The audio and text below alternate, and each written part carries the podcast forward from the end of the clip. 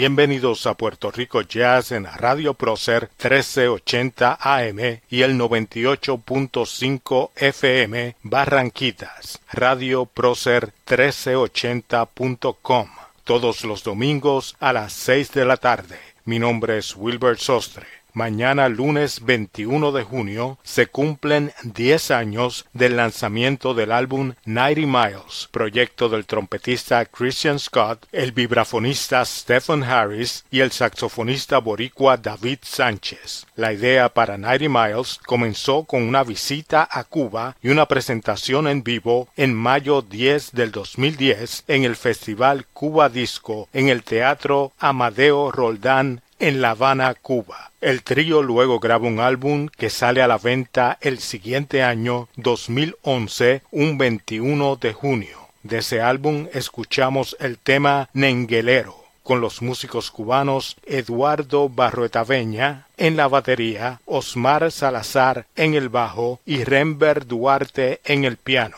quien también es compositor del tema. Continuamos escuchando la mejor música en Puerto Rico Jazz.